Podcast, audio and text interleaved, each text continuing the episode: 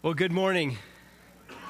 It is great to see everyone here, and it's great to be back with you this week. My family and I had a great time away uh, on vacation. We were over, over near Lake Michigan camping a little bit. Um, being out camping again reminded me that um, you never get too old to throw stuff in a campfire that you probably shouldn't.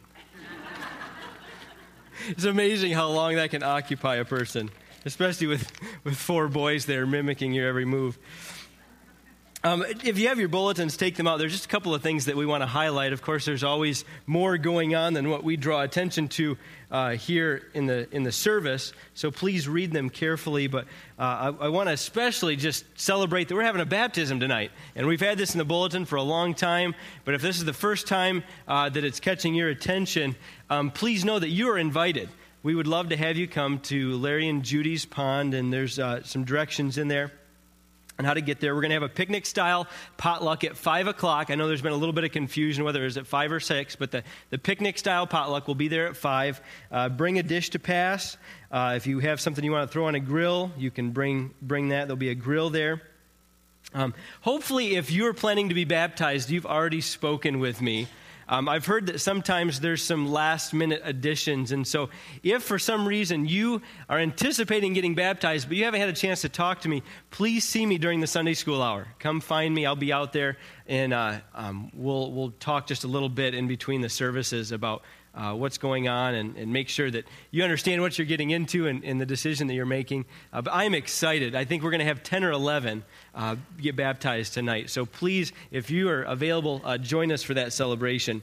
Also, I want to point out as well that we are having a VBS this week. If you have not walked through the fellowship hall and seen just the, the creative decorations and the setup that's in there, um, take a moment and take a look because kids are going to have a blast this week. But even more important than the fun that they're going to have is the message, the messages that they're going to hear uh, about Jesus Christ. And so be in prayer for, uh, with us uh, that God will bring out kids who have never heard the gospel that God would be at work in their hearts and, of course, their parents' hearts, um, and uh, just uh, celebrate that with us. Uh, there's an insert uh, in your bulletin that tells you a little bit more about how you can be involved and how you can help out. And then lastly, I just want to make mention uh, that if, if you're a visitor here today with us, we are so glad that you've joined us to worship and uh, we're, we're excited that you're here. If you would take just a moment, there's the connection cards. They should be in the, in the seat back in front of you or maybe under the seat, uh, just to fill them out so we can have a record that you're here. Uh, there's some offering envelope, or I mean, some uh, offering trays in the back that you could set those in. Or better yet, if you take them to the Welcome Center out in the foyer, we have a free gift we'd like to give you, and there'll be someone out there that would be more than happy to answer any questions you might have about Brown Corners Church. Um, we're just grateful you're here today. I want to take just a moment and pray for our time in God's Word together, and then we'll, we'll open up Colossians chapter 2. God, it is so good to be in your house today, so good to be with your people. And we wait upon you expectantly to hear from you. We ask that you would teach us uh, from your word today, and that your Holy Spirit would apply these truths to our hearts. God, uh, everybody here, myself included, need, needs to walk away from, from our, our time together with a, a special and a, and a, very clear and, and, applicable word from you. And, and, and we're looking in anticipation uh, for what that is. Whether it's a word of conviction, whether it's a word of encouragement or challenge or exhortation, God, I pray that you would bring that to our hearts today and apply your truth. We pray for all the ministries that are taking place today, and especially for the, the children's ministry workers today, that you would bless them and, and give them the strength in the words as they, as they teach your word to uh, our children. And we thank you for all you're going to do. And it's in your name we pray. Amen. Well, we're back in Colossians chapter 2. And if you remember right, two weeks ago, I preached like the, the shortest sermon I've ever preached in my life. And then last week, I was on vacation. So, like, I am amped up and ready to go. So, buckle in.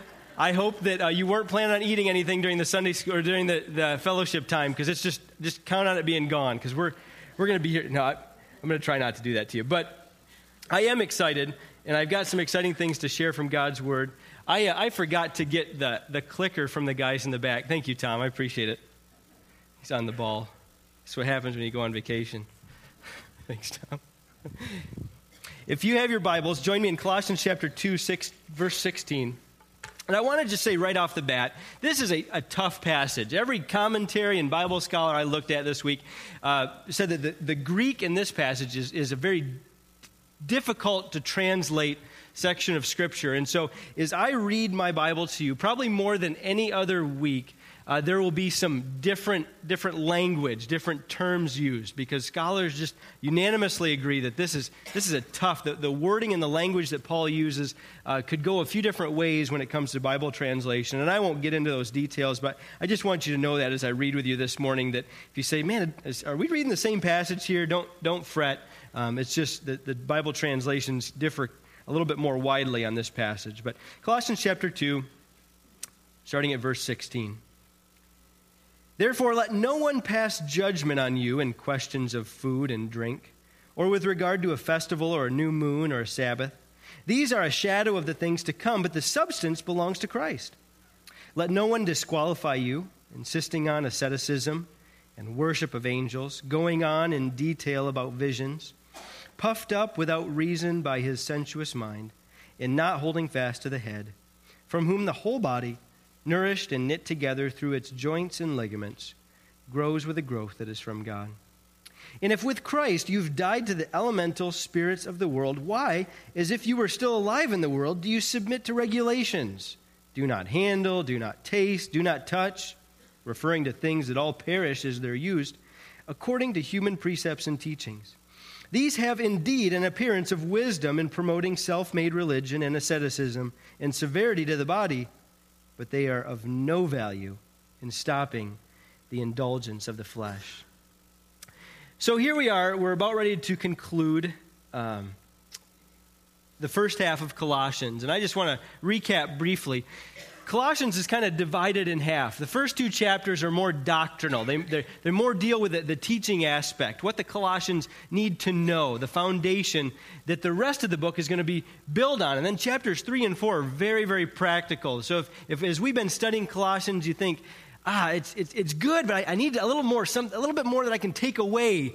Um, just hang on, because chapter 3 and 4 are going to be immensely practical. I always, I always try to, to show you where all of God's word is practical for your daily living. And when we get to chapters 3 and 4, there'll be no doubt in your mind that there are some really clear and, and maybe convicting applications for your life. Um, the main theme, though, as we go through the book of, of, Colossians, is the preeminence of Christ. Paul was setting Jesus Christ over and above any philosophies that might be presented to the Colossian Christians. And we're going to look exactly at what that was today, the best, the best that we can figure out anyway. And as we as we uh, study today's passage, my goal is to try to be as clear as possible about what the Apostle Paul was dealing with as he was trying to combat the, the teachings that he saw coming their direction. And I want to I wanna show where maybe these teachings emerge in our culture and give us some specific application on how to handle some of these problems. See, it was Paul's goal for the Colossians to recognize that they had received everything that they needed in Christ. There was absolutely nothing lacking. And that they would recognize that the rival teachers coming in offered nothing but a reversion to the slavery of their former bondage. And so, right off the bat in verse 16, it says, Therefore, let no one pass judgment. He uses that word therefore to point back to the previous verses about Christ's completed work on the cross. And he says, Because everything has been finished for you, because Christ's blood was a perfect sacrifice for you, that, that, that the work is finished, because of that, let me tell you how to handle these false teachings that are going to come your way. And we talked about before that Paul is offering more of an inoculation rather than dealing with people who have dove headfirst into false teaching. Other books that he teaches, other books that he writes, he's dealing a little bit more with uh, those who have already indulged in those beliefs and already have jumped in headfirst. And so the title of this message is Preventative Medicine because we want to we want to ourselves think about ways that we can avoid uh, buying into heresy and false teaching. And uh, Warren Wiersbe tells a story about a pastor who was concerned about some unsavory businesses that had opened up near a school. His protests finally led to a court case, and the defense attorney did all he could to embarrass the gospel minister. He said to him, Are you a pastor? The lawyer asked. And doesn't the word pastor mean shepherd? And to this definition, the minister agreed. Well, if you're a shepherd, why aren't you taking care of the sheep? His reply was great. He says, Because today I'm fighting the wolves. And what a good answer that was.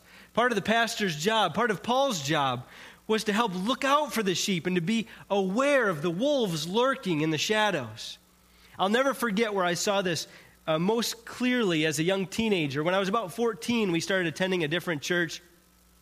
And uh, right one of, the, one of the first couples I meet that great, greeted our family at the door, um, they, were, they were relatively new Christians, I found out. They got saved a little bit later in life, and they'd been Christians for about a year. And they were just on fire. They were getting involved in ministry, and the, the joy of the Lord was evident in their life, and great things were, were not only just happening in the church, but it was, it was neat to talk to people who had been watching them grow over the course of this year. But soon after my family and I got there, all of a sudden, uh, we didn't see them anymore at church. Few more weeks went by, and, and they were gone, and, and, and everybody's kind of like, you know, have, have, you talked to have you talked to this couple? Do you know, do you know what's going on? You know where they are? And I'll never forget one Sunday, Pastor Pastor Dick Cross, our pastor there. I'm, i was just a teenager. Usually didn't pay attention to most of the sermons, but I'll, I, w- I will never forget the tone of this particular sermon. It was the most shepherd like sermon I've ever heard in my entire life. Because he got up from the pulpit and he said, I want you to know where this couple is gone. And I want you to know why they're not here anymore because I want to make sure that none of you follow them. And everybody's on the edge of their seats. I mean, you don't hear a sermon like that very often. And apparently, there was a, a traveling teacher in the area who was preaching a different gospel, not faith in Christ alone. And I don't know the details of his teaching. Uh, maybe the pastor shared that, and I don't, just don't recall it. But I do remember this that that he warned us like his flock. And he said, Be on the lookout, be aware, don't be led astray. I just remember just my heart being drawn in because I could see his love for the people. I could see how much it had broken his heart as, as this, this couple, new in the faith, had wandered away and followed after false teaching. And I, I think that's Paul's heart here. He says, Listen carefully, pay attention so that you're on the lookout for what's coming your way. Well, what was it that was coming their way? And, and that's, that's a great question because Bible scholars are just divided over what exactly was happening in uh, Colossae. Uh, if you Google the Colossian heresy, you will get all kinds of different scholarly opinions because we're just not really clear. But the, the best that we can piece together from what he says in this passage is there's kind of some kind of a Jewish mixture, mixture of Judaism and, and folk religion. Uh, there was legalism, there was mysticism, there was asceticism, and we'll talk about what each of those things were. It doesn't line up with any kind of a, a known, defined false teaching that we've, we've learned from throughout history. It was just kind of a hodgepodge of, of goofiness that had been brought together but it had been beguiling some. And, and Paul said, I don't want you guys to get caught up in this as well.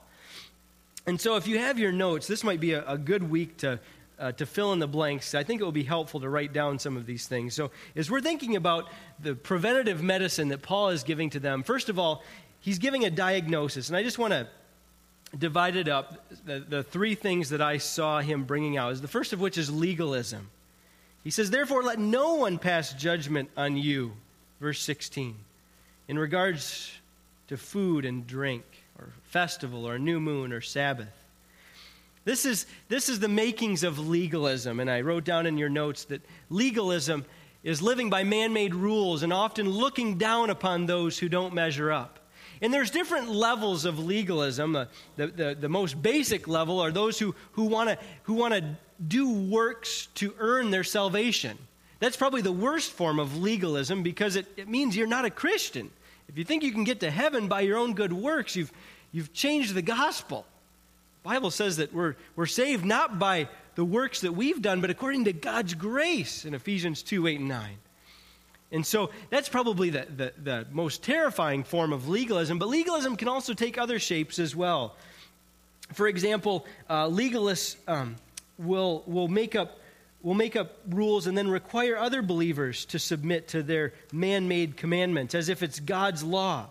And accordingly, of course, our mind goes back to the Pharisees immediately. And we think about how they attacked Jesus and the disciples for not following the rules about healing on the Sabbath, for example, or uh, washing their hands or avoiding sinners. And Jesus just let them have it when it came to this stuff. Uh, he, he made it very clear that, that the, he says, you're, you're teaching as the commandments of God the doctrines of men. You're creating these own, your own rules and regulations, and then you're putting them up here on, on, on on par with God's law. And he let them have it about that. And we do that too as Christians, right? We've got these rules and regulations that we'll, we'll create for ourselves. And then often we look down on others when, when they can't measure up themselves. And then another, another form of, of legalism is, is trying to obey God and do good in order to retain his favor. We may believe that we get saved by faith alone, but if, if we really expect God to be pleased with us, if we really expect God to accept us, then we better measure up or else. Now, maybe some of you had, a, had, had parents like that, but I want you to know that your heavenly Father is not like that. If you've trusted in Jesus Christ as your Savior, and you don't measure up, which none of us do on any given day, He is not going to turn His back on you. He's not going to give up on you. He's not going to forsake you. He expects you to repent and confess your sins and turn back to Him. But the great thing is, is that we don't have to rely upon our behavior to measure up or earn God's acceptance. So, legalism can be a very, very destructive disease if we're not careful and on the, on the lookout for it. Um, some of the ways that that might show up in our, uh, well, it, some of the ways it showed up here was he said, let no one pass judgment uh, on questions of food and drink. So they were regulating what they could and couldn't drink. They were judging them if they drank certain things. I'm assuming maybe alcoholic beverages. Uh, Paul deals with that in 2 Corinthians as well and in, in Romans 14. Uh, he said, or with regards to a festival. So maybe some of these some of these Jews that had gotten saved were no longer keeping some of the Jewish festivals because they thought, hey, in Christ, I no longer have to do some of these things, and, and they would have been right. But some of these false teachers were coming along and saying, oh, no, no, no, you still got to keep these holidays. You still got to still got to show up and, and go through the sacrifices. And uh, um, he talks about the Sabbath, uh, what day they met. We know from the book of Acts that the Christians started meeting on the, on the first day of the week, on Sundays. And some of them were getting, getting a hard time because they didn't meet on the Sabbath, on Saturday.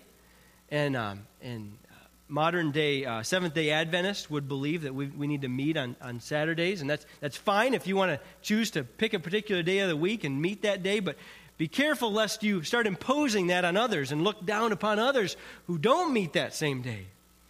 Now, maybe for you guys, and maybe for us, all of us here, maybe it's not, it's not so much, we're not wrestling with, with the, the Sabbath and, and Jewish festivals, but maybe it's, maybe it's other things that we've imposed uh, rules and regulations on our life. Maybe it's, it's uh, looking down on others because they don't, they, don't ha- they don't spend as much in their quiet time in the morning as you do.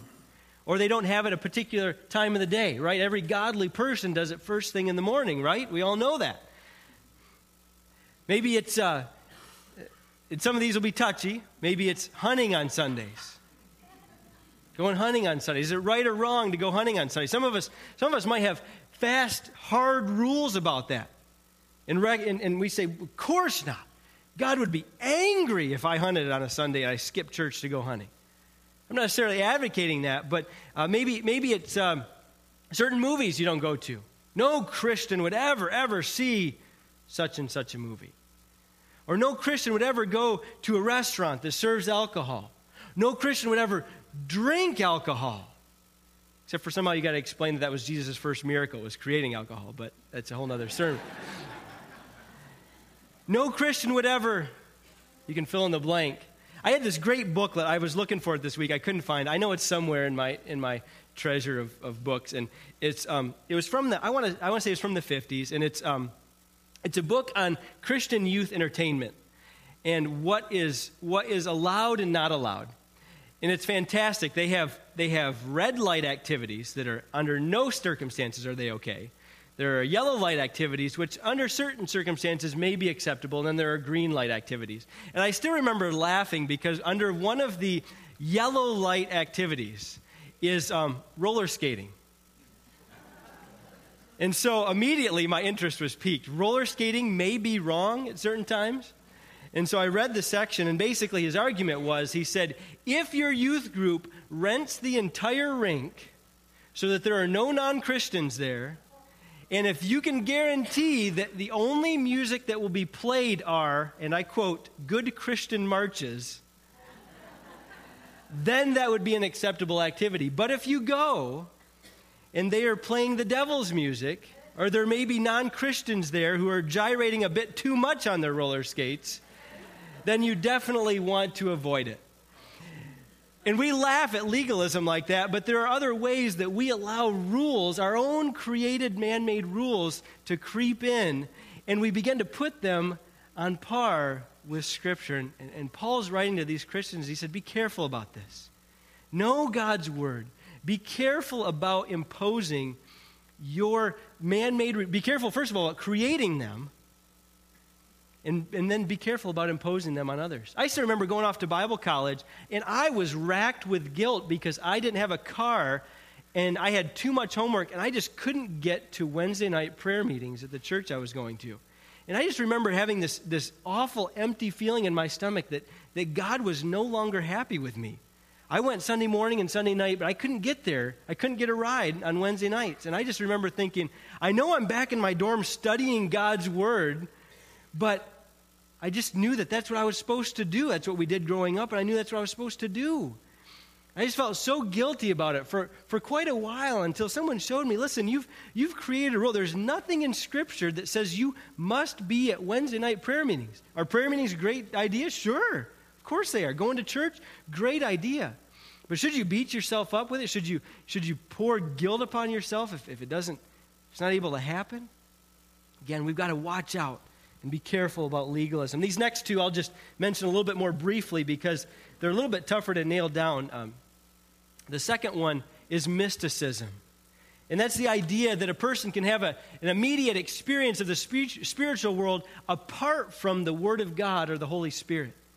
And um, I, I want to be careful here because there's, there's um, of course, to our relationship with God, there's a, there's a definite uh, subjective part. There's feelings and emotions and experiences involved. When, when, uh, when I look around and I hear, as, as we're singing our worship songs, I can definitely sense that there are people who having an experience with God as they worship Him. And that's, that's all good and biblical. It's all good and biblical. It's all part of worship. Maybe as you're at home and spending time in the Word, you just sense a nearness to the presence of God that you can't put into words and you can't explain to people. That's not what I'm talking about here. This is, this is mysticism that is, that is apart from God's Word. And if you look at verses um, verse 18, he says that these people were, were uh, worshiping angels, going on in details about visions, puffed up without reason in their sensuous mind. So basically, what they were doing was they were elevating the spirit world beyond a, a place that it needed to be. There was worship of angels. This uh, one writer says that they were um, that Paul was referring to the magical invocation of angels to ward off evil and believes that such a practice had its roots deeply ingrained, ingrained in folk beliefs and habits. So they, what they were doing is looking as angels as their special protectors, and they were, they were praying to them, uh, most likely, anyways, as best we can tell, and worshiping them. And, and frankly, that, that mentality is even existent today. I read a quote by Nora Ephron, who was, uh, you know, many, uh, she wrote screenplays for Sleepless in Seattle and some of those, those great. Uh, great love love stories. and, and, and uh, she said, "What people this is this is a genuine quote. Uh, what people can't stand is everyone wants to believe that God notices you, that He notices the details. Listen to this. The horrible truth is that He probably doesn't notice. He's got more important things to do, but angels do notice. You know, they make the tow truck come when you have a flat tire. That's a quote. There are, there are people in, in our culture They have just an unhealthy, and angels are real, but they're God's created beings and they're messengers. They shouldn't be prayed to, they shouldn't be worshiped, uh, they should never be bowed down to. They're merely servants and messengers of God.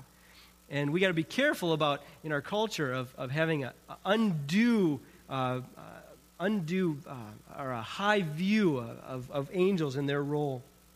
Um, and uh, he, he, mentions going on in detail about vision. Some people place way more emphasis on, on dreams and visions than they do on Scripture. Listen, Scripture is where we, we learn what God wants for us. I'm not saying that God can never speak through dreams and visions. I won't, I won't go that far. But I will say that He rarely does it. This is His primary avenue of communicating His will to our lives. And if we want to learn from Him, we want to hear from Him, go to this book. Don't ask for a dream, don't ask for a vision. Go to this book. Go here and, and study His Word. Ask Him to help you understand it and, and see what the message is. And, and I, I, I know this is probably going to offend people, but I, I, you really have to be very careful about these um, after uh, li- uh, life after death um, and, and bend to heaven type books, bend to hell type books that are just all over the Christian bookstores today. Listen, I know that heaven is for real because God's word says so, not because a little boy went there and came back to tell about it. And I know that offends some people, but we have to be very careful that we don't start putting our weight in people's visions and experiences over and above what God's word teaches. And he says that these people here in the, in the first century church, they were going on in detail about visions, about things that they'd experienced. And he, he points them back to, he says, I'm, I'm, he says they, they need to hold fast to the head. They need to get their focus on Jesus Christ. And so, lastly, he mentions asceticism.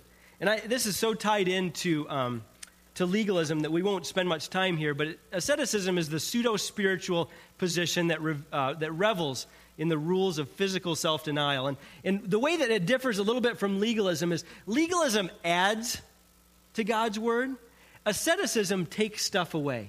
If you really want to be spiritual, then you'll abstain from this and this and this. In the Middle Ages, for example, um, uh, sex was looked at, even among, among married couples, as an unholy thing. And so it was a teaching that crept into the church where, where it was, it was kind of like, yeah, we've got to do this to procreate, but don't you dare enjoy it because it's, it's, it's not godly. I'm not kidding you. And so, really, it took, ironically, it took the, the Reformation and, and the Puritans, who have been falsely labeled as, as the prudes, it was the Puritans that helped recover a biblical view of intercourse to say, listen, this is God, this is created by God and intended for, for pleasure as well as procreation. It's a good thing when it's done within the confines of a marriage relationship. It was the Puritans that kind of helped restore that view to the church in the 15s and 1600s. And so there, there are teachings even to this day that say, listen, if you want to be truly godly, then you'll abstain from this. You won't do this and you won't go here. And that's where he says in verse, verse 23, almost kind of mockingly, he says, they say, do not handle, do not taste, do not touch. You got to, don't do this, don't do this, don't go here, don't. And, and, and Paul's saying, listen, that's not, that's not true spirituality. And so, just briefly, I want to talk about the remedy as, we, uh, as we've given time to the diagnosis. It's important to understand what was going on, but I think it's even more important to understand how Paul was dealing with it. Instead of just saying, uh, avoid this stuff, he got to the root and, and wanted to help them know how to avoid it. So, first of all, he told them to be on their guard. In verse 16 and, and, in verse 18, we have some imperative verbs. First of all, he says, Let no one pass judgment on you. And then verse 18 says, Let no one disqualify you. Those are commands in the Greek. He says, make sure that you don't let people judge you for your stance, and don't let anyone disqualifying you saying somehow you're not a spiritual or a godly person because you're not doing it their way. And so we need to be on our guard. We need to have our eyes open to, the, to these, to way these teachings can creep in and, and uh, uh, sneak in. Um, how do you deal with legalism? Remember that these things are but a shadow. These things are but a shadow. You know, when, when um, it's funny to watch a little child uh, discover their shadow for the first time and to chase it. And, and, you know, we've all seen Peter Pan and his shadow that got away from him. But it's fun to watch a little kid do that in real life and to kind of try to catch up. And uh, even to this day, I, I'll get excited in the sunshine and But we know that that, is, that truly is just a shadow. That's not the person. And Paul says it's like that with legalism. You're, you're, when, when, you, when you set up all these man made rules and, and, you give yourself the spiritual bubble um, to protect you from sin, and so you, I'm not going to go here, I'm not going to eat this, I'm not going to drink this, I'm going to make sure that I'm doing this every day. And uh, he's not speaking against discipline, but what he's saying is, is that when you give yourself all these extra rules, you're just dealing with the shadow, you're not dealing with the reality. And when we give ourselves all kinds of rules to follow to become spiritual, what we're dealing with is the external stuff, and we're not getting to the heart. That's what Jesus got after the Pharisees for. He said, Listen, God is not concerned about you washing your hands, He wants your heart washed. Because people can look good on the outside. You can, you can ban yourself from every single rated R movie that's ever been made, but never deal with lust and hatred that's in your own heart. You know that? Externally, could say, wow, that person's spiritual. They don't, they don't, go, they don't go watch rated R movies. But inwardly, you know what's going on. See, the, the great thing about legalism is it gives you the feeling that you're doing something spiritual, and it gives other people on the outside the perception that you are spiritual. But it doesn't deal with the heart. And Paul says, stop dealing with the shadows and deal with the reality. Don't create rules to deal with external behaviors. Get to the heart of the matter. Go to the Lord in repentance and start there. Get to the heart and, and work, from, work out from, from there. The, the remedy that he has. Oh, I, I, I found this quote. I want to add this into the remedy for legalism. Um, David Garland wrote The rules work like religious training wheels in that they may keep us from tipping over but they are also confining, for they will keep us from breaking free. I like that. I, I, thought that was good. They're like training wheels. They may keep us from tipping over, but they're also confining, for they will keep us from breaking free. Having rules in the head is no substitute for obedience from the heart. And then the next one that uh, we want to just give the remedy for is mysticism. And to that, Paul says in verse 19 to hold fast to the head he tells them that they've lost touch with the head. And, and he's referring to the, the metaphor that he uses Jesus Christ being the head of the church. And he says, You've lost touch with that. You're out here doing your own thing and you're, you're disconnected. You ever take, you know, you ever have a head cold or something and you take some NyQuil? And, and, and I don't know about you, but it feels like, I think they actually had a commercial where your head was floating off like a balloon. You ever feel like that? When you feel sick and congested and stuffy? And, and, and Paul's saying that you've kind of done that spiritually. You've, you've disconnected, your head's floated away, and you need to get reconnected to Jesus Christ. Rather than, rather than looking for dreams and angels to reveal uh, God's things to you, go to Christ. Stay connected to Jesus Christ. That's the, that's the source. He told, he told us earlier in the chapter that uh, in Him were all the treasures of wisdom and knowledge. It's in Jesus Christ. You're looking for the meaning of life. You're looking for answers to life. You're looking for hope for what you're going through. Jesus Christ is where you're going to find it. Nowhere else. All the treasures of wisdom and knowledge are rooted in Him. And we need to hold fast to the head. Hold fast to Jesus Christ. Don't get disconnected. And then asceticism.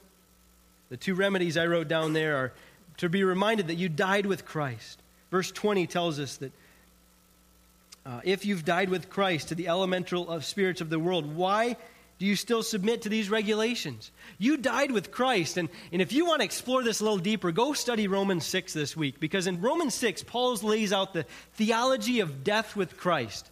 Tonight, when we have our baptism, we're going to symbolize the death and resurrection of Christ, our identity with Christ through baptism. That's why it's an important uh, important step in your walk with Christ. But when you come to Christ in faith and you trust Him and you get saved, that happens spiritually inside of you. you Romans 6 says you die with Christ and you're resurrected with Him spiritually so that you're set free from the old way of doing stuff. And he says, I want you to, to be reminded that, that you're set free from all these laws. You died with Christ. And then, and then verse 23 is just so so blunt. He says, and by the way, they're of no value in stopping the indulgence of the flesh. You can make up all these rules, you can cut yourself off from all these different things, but in the end, they're not going to help you stop sinning. I don't know about you, but I've experienced that. I, I battled with legalism for a lot of years, and I still see its traces uh, rearing its ugly head in my life to this day. And I learned after a while of beating my head against the wall no matter how many rules I made for myself, I still went back to those sins. I still succumbed to the sins. He says they're of no value in stopping the indulgence of the flesh. The Holy Spirit's enablement working through God's Word. That's what's of value in stopping the indulgence of the flesh. So, the answer to legalism is the constant realization of the grace of Jesus Christ. The answer to mysticism is an understanding of how, how profoundly we're related to Christ. And the answer to asceticism is reckoning that we have died and been buried and resurrected with Christ. And the answer to where it all, is where it all began at the foot of the cross. These false teachers were selling a religion that looked good from the outside.